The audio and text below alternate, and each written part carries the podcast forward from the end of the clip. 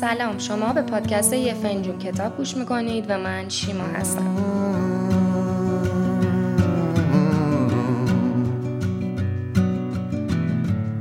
It's a mystery to me.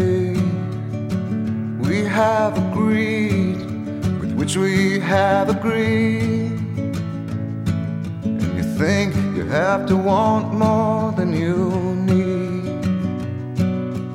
Until you have it all, you won't be free. تو قسمت دوازدهم به سراغ کتاب هنر ظریف بیخیالی رفتیم. مارک منسون تو این کتاب میگه هنر ظریف بیخیالی به معنای صرفاً بیخیالی نیست بلکه به معنای راحت بودن نسبت به تغییر کردنه.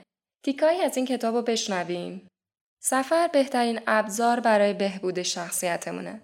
چون سفر ما رو از ارزش ها و فرهنگمون جدا می‌کنه و بهمون نشون میده که یه جامعه دیگه هم هست که می‌تونه با ارزش ها و فرهنگی کاملا متفاوت با ما زندگی کنه و ضمنا از خودش بیزار نباشه.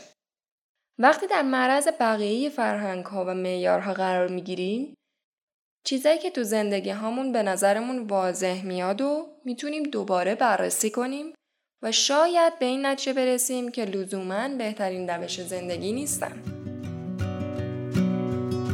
Society, you're crazy breed.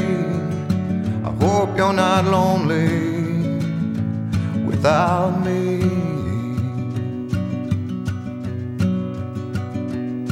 When you want more than you have, you think you need. And when you think your thoughts begin to bleed. I think I need to find a bigger place. Cause when you have more than you think, you need more space. Society, you're crazy breed. I hope you're not lonely without me. Society, crazy indeed. I hope you're not lonely without me.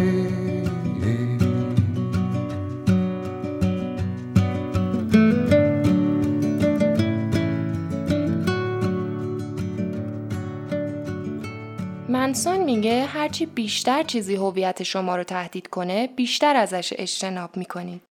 اون میگه درک یه نکته ساده باعث میشه تمام بهبودها و پیشرفتهای زندگیمون اتفاق بیفتن. و اونم اینه که هر کدوم از ما مسئول تمام چیزاییه که تو زندگیش اتفاق افتاده. مستقل از اینکه شرایط خارجی داره چطور پیش میره. ما همیشه اتفاقاتی که برامون میفته رو کنترل نمی کنیم. در مقابل همیشه قضاوتمون رو در مورد اتفاقاتی که برامون میفته کنترل می‌کنیم و همینطور واکنشی که نسبت بهشون نشون میدیم. چه این موضوع رو بپذیریم و چه نپذیریم این ماییم که مسئول تجربیاتمونیم. امکان نداره که مسئول نباشیم. حتی اگه انتخاب کنیم که عمدن اتفاقاتی که تو زندگی هامون میفته رو قضاوت نکنیم باز هم اتفاقات زندگیمون رو به نحوی داریم قضاوت می‌کنیم. ما رنج می‌کشیم چون خیلی ساده رنج کشیدن برامون مفیده. این شیوه مطلوب طبیعت برای اینکه بهمون به بفهمونه که وقت تغییره. ما اینجوری تکامل پیدا کردیم که با سطحی از نارضایتی و عدم قطعیت بتونیم کنار بیایم. به خاطر اینکه یه موجودی که تا حدی ناراضیه و از آینده هم زیاد قطعیت نداره میره که تمام تلاشش رو برای ابتکار زدن و زنده موندن بکنه.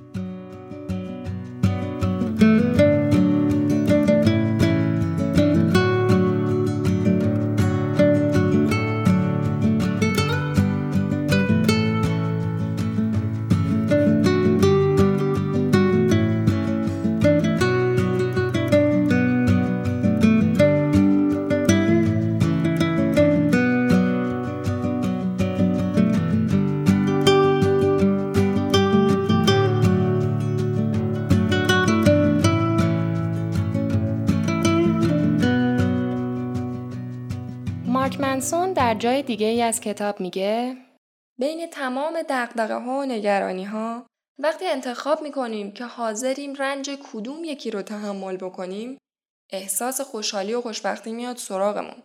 اونجاست که زندگی پدرمون رو در میاره. به خاطر اینکه متوجه نبودیم چرندیاتی که از خوشبختی و شادی تو فیسبوک و بقیه جاها تو سالهای گذشته خوندیم و میلیون ها بار به اشتراک گذاشتیم ایرادش اینجاست.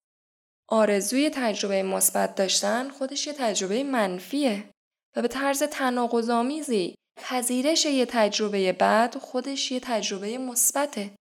متاسفانه این واقعیت تلخیه.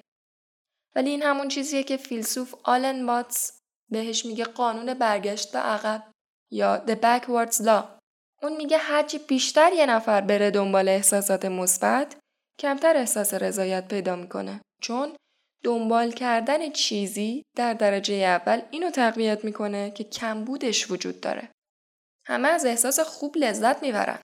همه دوست دارن زندگی بی دقدقه شاد راحت داشته باشن که توش راحت عاشق بشن، ایدئال به چشم بیان، پول در بیارن، مشهور و محترم و محبوب باشن و دیگران دائما اونا رو ستایش بکنن. همه اینو می‌خوان. خواستن همچین چیزی راحته. سوال جالبتر اینجاست که اغلب مردم بهش فکر نمی‌کنن و اون اینکه کدوم رنج تو زندگیتون می‌خواین انتخاب کنین. حاضرین برای کدوم هدف زحمت بکشین. چون ایناست که مشخص می‌کنه زندگیمون قراره چه شکلی بشه. خلاصه اینکه اگه می‌خواید بهتر بشید باید ارزش هاتون رو اولویت بندی کنید و تصمیم بگیرید که می‌خواید برای کدومشون رنج و زحمت بکشید.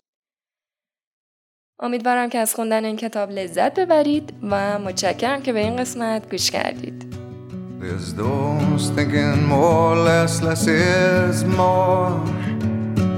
But if less is more, how you keeping score?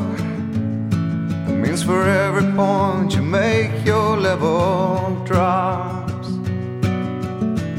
Kinda like you're starting from the top. Can't do that.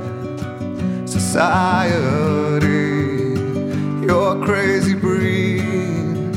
I hope you're not lonely without me. Society, crazy indeed. I hope you're not lonely without me. Society mercy on me. I hope you're not angry if I disagree.